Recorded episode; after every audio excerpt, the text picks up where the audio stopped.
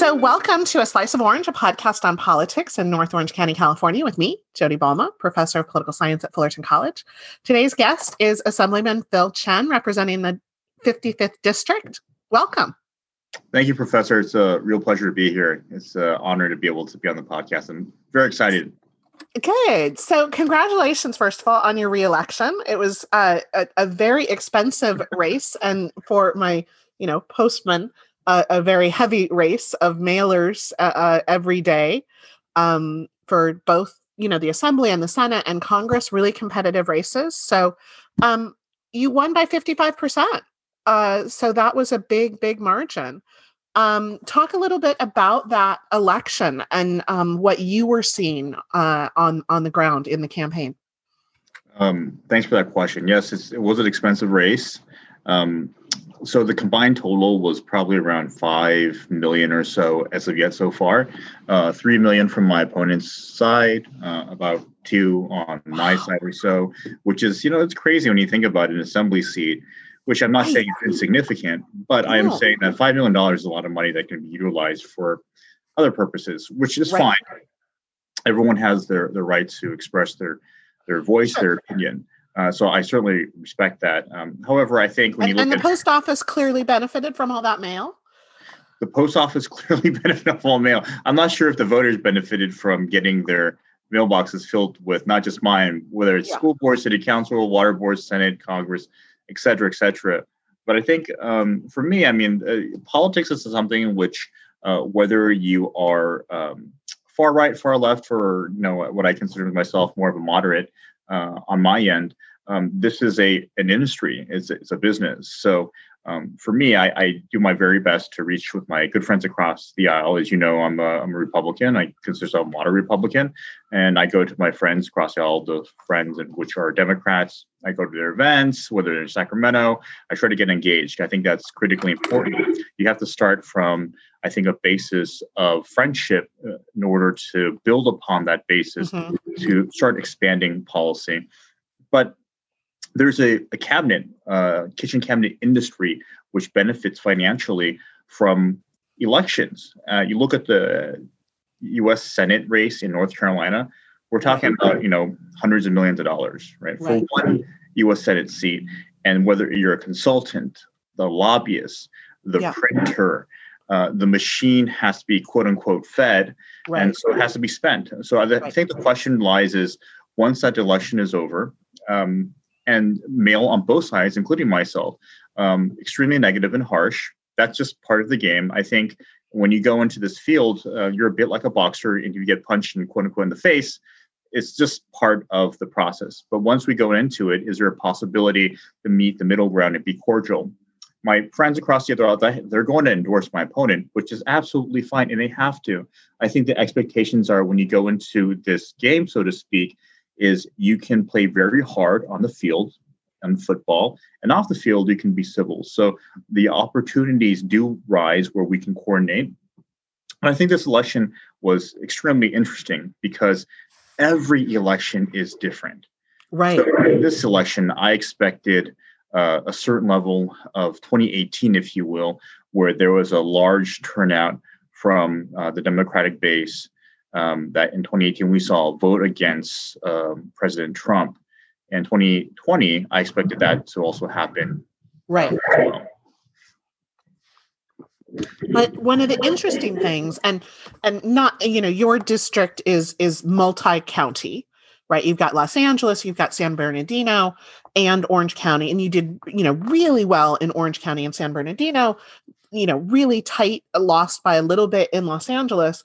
Um, but that was also sort of interesting that in in my district, which you know was was the Josh Newman Ling Ling Chang fight, was the Young Kim Gil Cisneros fight, and Andrew Rodriguez against you, and so it was interesting to me that Ling, um, Ling Ling Chang lost, you won, and Young Kim won, and some of those were the same voters that were splitting and so that was kind of interesting and and do your consultants do you have any insight to why that split happened That's a great question, Professor. So I'm playing Monday morning quarterback.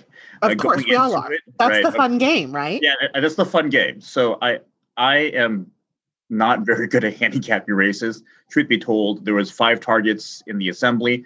I thought there was a large portion of those five Republican targets would lose. That didn't prove to be the case. Five yeah. of those targets won, and we gained a seat in Santa Clarita. Yeah, uh, former Christy Smith seat that you know when she ran against for Congress against right. Mike Garcia. Uh, but to answer your question, I think it's super interesting. So the first thing I would say is um, going to election. Um, at least my office and myself, we were very purposeful in terms of keeping, quite frankly, a bit of arm's length with the Senate and the congressional races because we wanted to have our own brand. And our own sure. brand is really just to work across the other aisle and to um, try to um, talk to, have a conversation with Republicans, Democrats, and NPPs. So our district, as you know, was changing. Before yeah. it was quote unquote like a a ruby red district, you know, maybe yeah. five, ten years ago. Um, now it's purple. In fact, it's it's a Democratic seat in the sense of pure registration. Right. However, in terms of turnout, um, the Republicans still come out and vote. So what I'm saying is, if you're going to be Republican in this seat, you have to rely on your base. You have to have some swing voters from the Democratic side, and ultimately, what's at play, as we all know, are the independents and the no party preferences right. and DTSs. Those are the ones that are quote unquote up for grabs in terms of discussion, right? Because the assumption for most candidates will say, well, more than likely the Republican will vote Republican, more than likely the Democrat will vote Democrat. So what are the things that we can in terms of have some type of advocacy? Um, the other thing is that we looked at the numbers. So whether it's Young and Ling and in LA County, um, Ling and I, we cover the exact same areas. Mm-hmm. The only area that Young covers more is Hacienda Heights and some okay. parts of La Puente. Uh, San Bernardino County, we all cover Chino Hills. Um, Orange County is, is different for us, but right. for San Bernardino County, we outperformed Young, we outperformed Ling. In LA County, we also outperformed Young and Ling, mm-hmm. and we can go by city by city. So we basically outperformed every city. And we didn't coordinate with them because I think they had a bit more, in my personal opinion, of a partisan stance. Um, uh-huh. That's one. And the second thing I would say is if you look at our our quote unquote friends across the other aisle, um, Andrew Rodriguez, Josh Newman, and Gil Cisneros, there was a lot more coordination. Right. Well, for Young and Ling, I think they coordinated a bit more. For us, we kind of stayed our own camp. And I think if you're going to be a California Republican in California, right, you have to have your quote unquote own brand and right. you have to try to differentiate yourself from some of the partisan politics that you see nationally. And two, you have to build up a very, very large name ID because that's going to be chipped away. Right. It definitely will be chipped away. So that means is um, if you're going to uh, serve the constituents, um, you have to one uh, build your name my ID up by just doing just basic quote unquote non-sexy stuff. You know, whether it's events, yeah constituent services, right. DMV issues. Those are issues that I think if you're a voter, they don't really care if you're Republican or Democrat. If I call, they expect at least an answer. We may not always get the answer they want, but sure. at least you're accessible. So sure. that is one. And two, you have to cover your six financially. Means you have to raise your own funds and not rely on the party to save you because the cavalry right. may or may not come. So I say that because at the beginning of the election, the California Democratic Party was sitting on 22 plus million dollars. The California Republican Party was sitting on two. So that means if right, you want to, they have, it's not just my seat they want to quote save. Right. The right, entire state. Congress, right. Senate, Assembly. Right. So um, you can't expect them to come. Uh, granted, I did get some uh, financial reprieve from my fellow assembly members on the Republican side. However, the bulk of the funds raised was from my myself, right? Yeah. Um, so I think you have to build that, and also I think the IE component of it. So one race I really looked at that I thought was That's very independent expenditures. Right. The independent expenditures is not only the IEs in support for myself, but also right. in opposition. Yeah. So I had about six hundred and fifty thousand dollars of independent expenditures, and its business, and also labor unions supporting me. I had twenty eight thousand in opposition to me. Mm-hmm. Well, you look at um, two races I think that are very interesting is the Moorlach seat versus Dave Min, right, and Ling Ling versus Josh Newman. Clearly, their numbers in terms of how close they were very right. similar. Right. However, in terms of spending, Moorlach was outspent, but the IEs on Dave Min's side, labor unions spent hard against More, Senator John Moorlach. Yeah, and now might see him in the supervisor's seat for Orange right. County the that's, musical that's, chairs.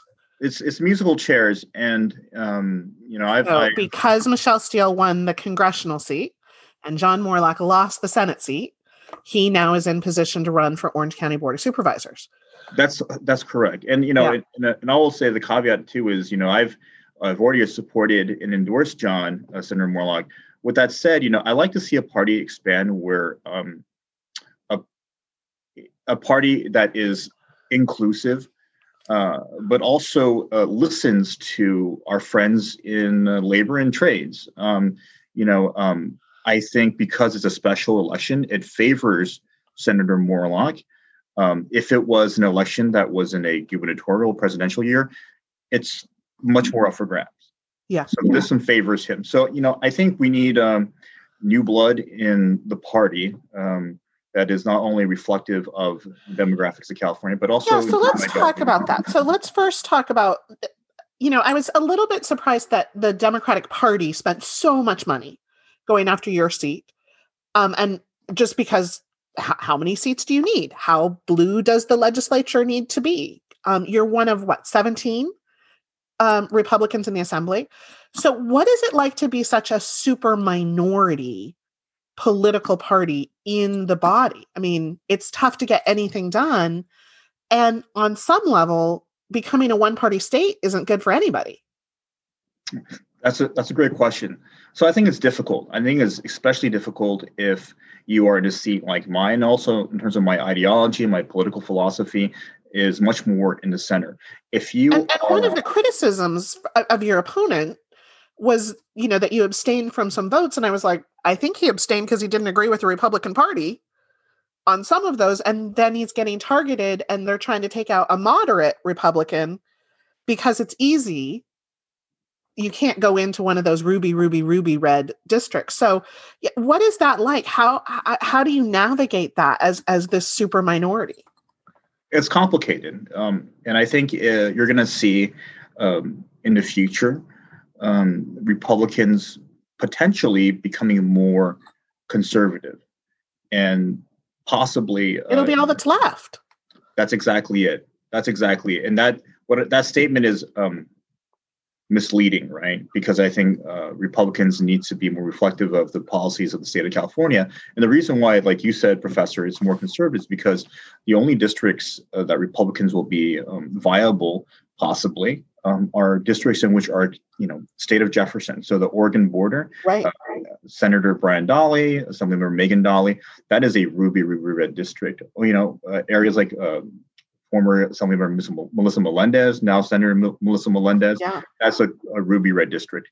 And those members will be much more conservative because they can have the bread and butter issues for the hardcore conservatives, and that's all they need to do. If you right. just vote no, uh, right. and you'll be fine, right? For districts like mine, there's much more at play, right? There's times in which you can have a lot of influence with uh, trades and labor organizations, uh, quote unquote women's rights issues, marriage equality issues, things of that sort uh, in our district, I think that are much uh, more um, inclusive and much more reflective of the district. Um, so I think that is something that is uh, um, possibilities and opportunities. It's mm-hmm. exciting, but also it's kind of like a roller coaster up and down. Um, I would also say that um, there are opportunities for Republicans to be in play in California. However, uh, in order for that to happen, Republicans have to be extremely proactive in terms of reaching out to our friends to see what those opportunities are. Um, and you can't just push the red button and that's all that you do. So um, technically, quite frankly, because the Democrats run the trains in the state of California, uh, in the state legislature, they don't have to deal with us, especially with we're in the super minority basis, right? So you right. have to go out and reach out to them. With that said, there are opportunities, 100%. When Republicans and moderate Dems work together, you can block certain things, you can advance for certain things, you can change policy. And if you don't care to have your name on the bill, right, if you don't claim credit, you can write the bill and share it with your friends who's a mod dem. Yeah. The dynamics of a political um, um, campaign are difficult, and I say that because right, you don't yeah. get to take credit for what you did. You don't credit for what you did. That's one, um, and even the sheer fact they let you co-author, they're doing you a favor because they don't have to do that. Right? right? They can take your idea and use it, which is it is what it is. It's it's, it's fine. Right. And another thing I want to uh, bring to uh, you know our discussion is you cannot blame the parties to try to take seats right every two years the republicans no, that, that's their job that's their job that's the, the speaker and i are close friends but it's his job right to take away my seat right yeah. and he has to play hard but doesn't mean we still can't be friends and try to communicate yeah and the irony is this the republicans have a quote unquote better political uh, and policy ideology with the mod Dems. But guess what? The only seats that we can take are the mod Dem seats. Right. Republicans not going to go to San Francisco like we're going right. to try to take out Senator Scott Wiener. It's not. You can spend twenty million dollars. It's not going to work. Right. Right. So we're working with mod Dems on policy on one hand, and two years from now we're trying to take yeah. them out as well. So right. that's the complication, and it's very politics is personal, and for me, politics is about human relationships right? yeah. for me personally. So how do you take that very political as well as personal side of it while try to be objective to work on better policy together? That to me right. is that it's like the whole thing about life is having two very disparate ideologies in the same space. Yeah. Well, it's the same thing about negative campaigning, right? You know, you have to go negative because everybody goes negative. That's what works. And yet, to the voter, uh, you feel like, well, everybody's bad. So it it actually harms democracy because people have less trust in their elected officials. But that's the game. Right, right. And you can't get elected and you can't actually get anything done unless you win election. So it yeah, it's a it's a complicated factor in the real world. So you talk about getting more de- more Republicans, more people to run as Republican. How do you attract people to the party when you keep losing ground as a party? You know chad Mayes uh, ran as an independent. Is is that the, the future of of kind of these mod dems and moderate republicans going independent it's certainly what the voters you know have have been comfortable with as no political party affiliation is a, a growing uh, you know registration is that a, a new trend, or is that a one off because Chad got in trouble with the Republican Party? Well, you know, the older I get, the more I realize that yeah, public policy is nuanced and complicated. There's not necessarily a quote unquote right and wrong. There's no black or white. There's a gray area. So, depending on your experience, your uh, demographics, your region, your locale, what you think is right could be right and what you think is wrong could be wrong. So um, there's not a one size fits all approach. So um, whether you're a democrat republican god bless you. My biggest thing is go out there and be active be informed and vote based on the best informed decision that you can possibly get um, based on the research and, and, time that you have. Um, with that said i think the third party route in terms of being independent, i think is difficult one um, uh, someone Chad Mayes is a friend. I respect him dearly. Um, I think he did a very courageous thing. Uh, but also, I also think that he I, he surprised a lot of people. He had a significant amount of help from the IE community in Sacramento. Yeah. But when you're independent, you're like a man with no country. Right. So uh, there, independence is not a party. There is no apparatus, right? And yeah. if you're independent, you have to have the financial wherewithal to say, this is who I am, this is what I'm about. And let me put myself in front of you and give the voter the benefit of the doubt that they will look at it the very least and be like, okay, I'm, I'm a Republican. I vote Republican. Right. I'm a Democrat. I vote Democrat. Right. I have something in common with you. Right. I have something in common with you. It's very, very difficult, extremely difficult to change uh, human behavior. So government structures are easier to change than in terms of human behavior. So if they see an R next to my name, and let's just say that this current narrative, they don't like Trump because Trump is a Republican. Well, I'm a Republican, so they're going to vote against me. They may not know anything about me. Yeah. The most glaring thing is the R. So right. you have to give the voter the benefit of the doubt that they'll do that extra step to do a little bit of yeah nuanced reading. So I think it's difficult. Um, and here's the other thing: the and the, and and Chad falls into the the the same pattern that we've seen is the independents who get elected are former something else, right? Angus King, former Republican. Somebody, you know, Joe Lieberman was a Democrat, then he gets elected as an independent. So I, I think that it's almost impossible without the name recognition. Independent expenditures are not going to take a, a, chance on you if they don't know you. And so I think that pattern probably is true that the only chance you have to win as an independent, at least so far, is to be former. Correct. I, I, 100% agree with you. So, like you said, he has a base in terms of name ID that yeah. he can uh, have that. And a track record. And a track record, right? And also, his campaign wasn't targeted. He had a Democrat go into the general right. election, but there was no uh, large amounts of money going into it. And his his district is changing as well, right? It yeah. once was a Republican district. Now it's uh, in terms of registration, Democrat. Um, Palm Springs, which is in his district, has a all gay city council. Mm-hmm. Um, the areas in the, around the Inland Empire, around the areas, completely changing. So if the California Democratic Party, which they can, put in you know five million dollars in there, does that change the the area? Right. Once right. they say, oh, there is a Democrat, it's a viable Democrat. So you see in terms of some of the past campaigns, including this one, you see a Democrat who quote unquote looks Republican.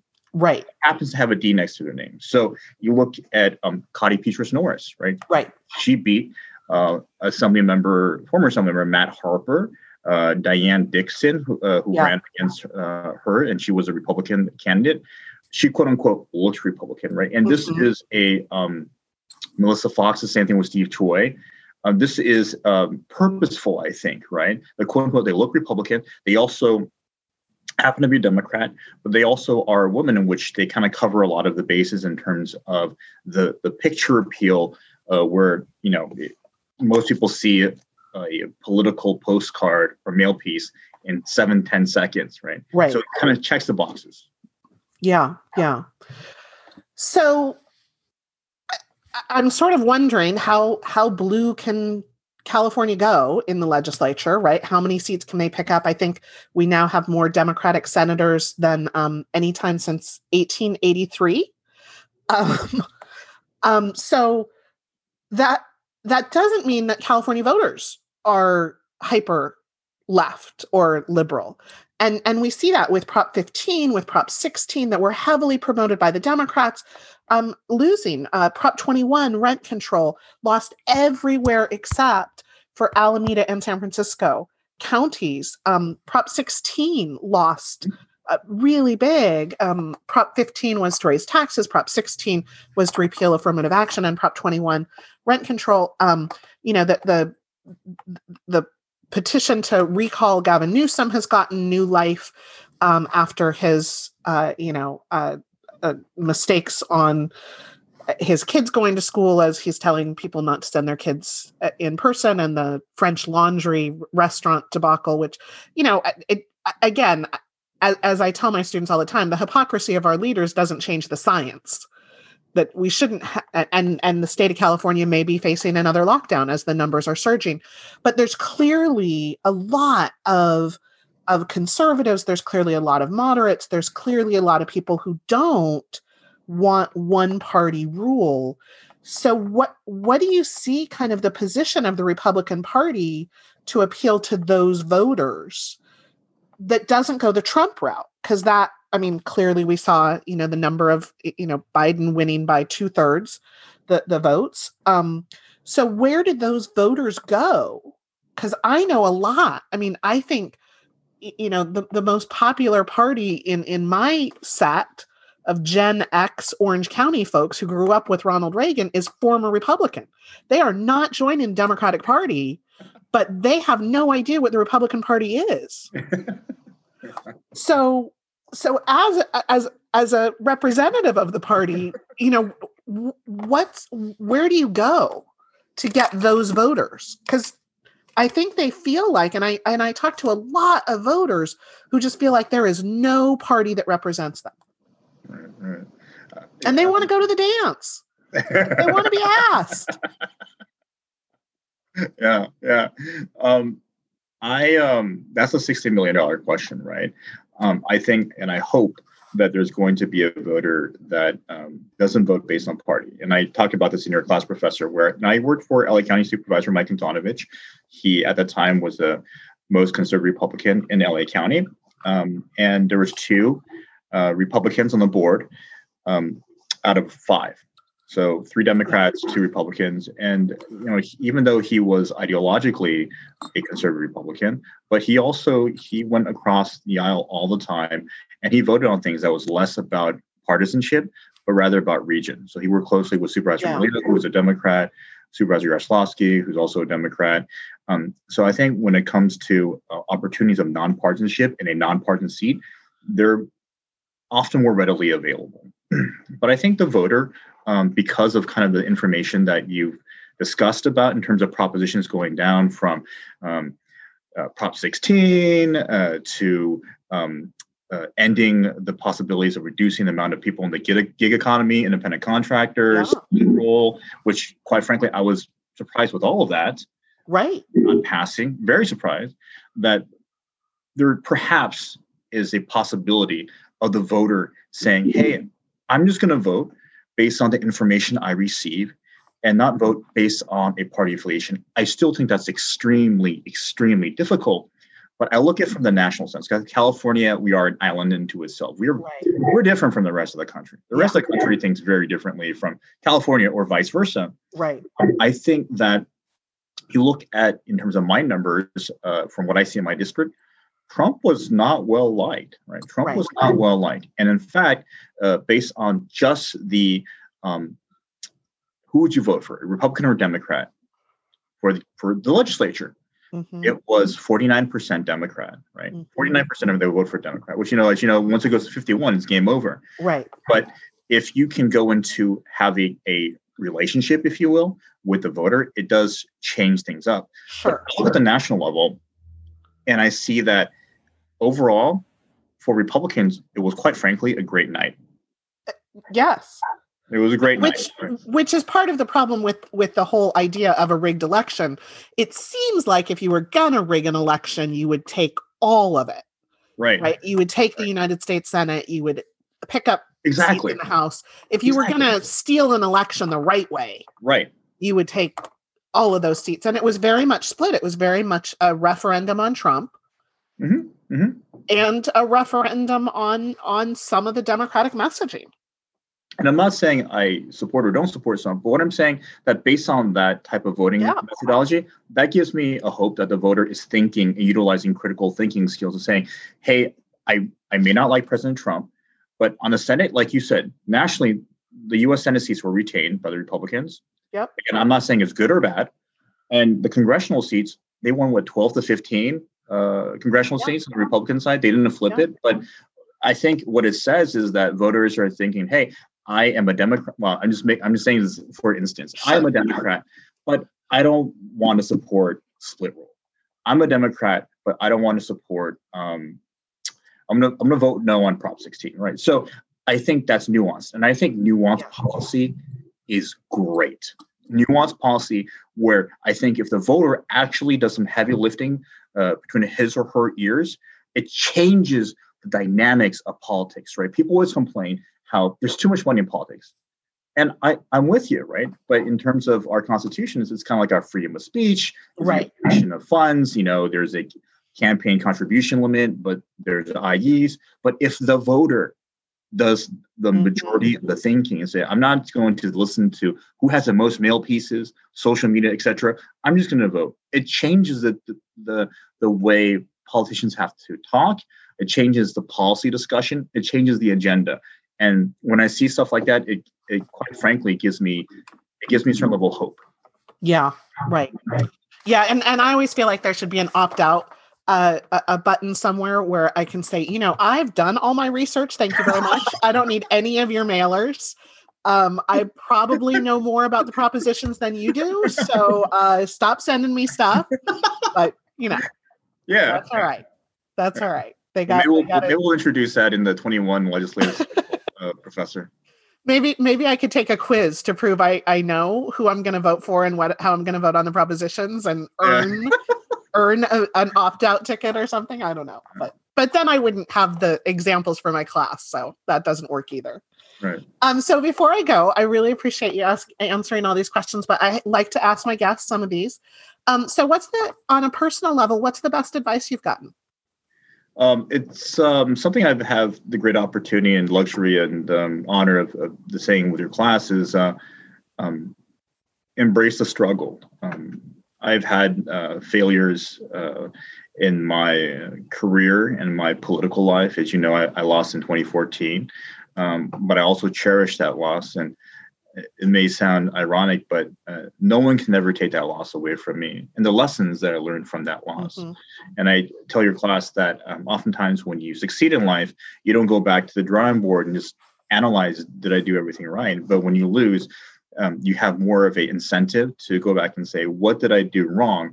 Um, those failures are are very precious to me. Um, I'm not a big fan of losing. I don't I don't like losing at all. Uh, but those losses are life Yeah. lessons, and um, I think that if you um, you lose or you fail, um, it's no longer about the quote unquote negative connotation failing. You either quote unquote win or you learn. So uh, every failure is a learning opportunity. And unfortunately, some lessons cannot be learned unless you fail. And I think Right. in a society that is very pleasure seeking and pain avoidance. Right. But we have to embrace that um, the Yeah. tougher quote unquote road less tra- traveled. Yeah, and and I think it's absolutely true in almost every area of life. And and it's so counterintuitive, but we need we need to encourage more failure. Mhm, mhm, mhm. Yeah. So, um, what's a book that you like to recommend to people? Our reading lists are being built. I uh, was actually recommended this book by Heath Rothman when I was in college, and it's The 48 Laws of Power by Robert Greene. It's one of my favorite books. And uh, when people read it, I think they may say, oh, it's Machiavellian. And there are examples of uh, The Prince and Machiavelli's book. Um, but it's really a history lesson, right? And it's a great book in terms of tactics and strategies Mhm. uh, in terms of um, what is power? How do we gain power? How do we hold on to power? How do people lose power? Because I think there's no new ideas under the sun, in my opinion. Um, everything that we've seen in this election cycle, we've seen for thousands of years in previous election cycles, or just human relationships. And those Mhm. human relationships um, are nuanced, are complicated, are in the gray area. And the nice thing about 48 Laws of Power is it brings lies and utilizes stories um, that are extremely complicated and diverse, whether it's an Eastern or Western philosophy, and it puts it together and it brings it in a way it's very layman's terms when one can understand, right? It's not philosophy or history for the sake of philosophy and history. Yeah. It's, hey, how do I live my life, right? What do I want to do, right? And maybe you don't want to run for office, but in this book can help will teach you tactics and strategies, but also it kind of gets to what I think is the most important thing is is why. What what is your why? We often know what um, how to get there, what we want, but most people may not know uh, their why. And so I'm a big fan of that book. Yeah, good. Thank you. And uh, is there a hopeful message you can share with our our listeners? Um, well, I know a little hope for 2020. 2020 um, was a very complicated, is a complicated and very rough year, but um, I have a lot of faith in humanity, and uh, human beings are complex. This year, I've also seen a lot of hope in terms of us coming together uh, for um, our public health issue uh, with COVID 19, but also our economics. So um, I really think that we can just bound together and uh, move greater to a, additional uh, better year in 2021. So just um, hold tight. Um, I think uh, we'll do just fine. But uh, I appreciate the opportunity to, to be on the podcast, Professor. Thanks. And finally, who should we talk to next? Um, you know, I think uh, there's a lot of folks in the legislature I'm big fans of, and I'll be happy to set that up. Uh, I think uh, Assemblyman Evan Low, who is a Mm. dear friend, is a great person. He's a uh, an assembly member in the Silicon Valley. Yeah. He's had a lot of success in terms of reaching uh, across both sides and also a very strong Democrat. Uh, he's a, a, a, really good person, I think, to speak to. Uh, also, uh, a member of the LGBTQ caucus. Um, you know, I, I, have a lot of respect for him because he had a, a, bill that dealt with conversion therapy. Mm-hmm. And uh, he was something that um, had a negative experience in that. And he talked about it in his bill. And he had the votes to pass the bill, but he didn't pass the bill, even though the governor would have signed it.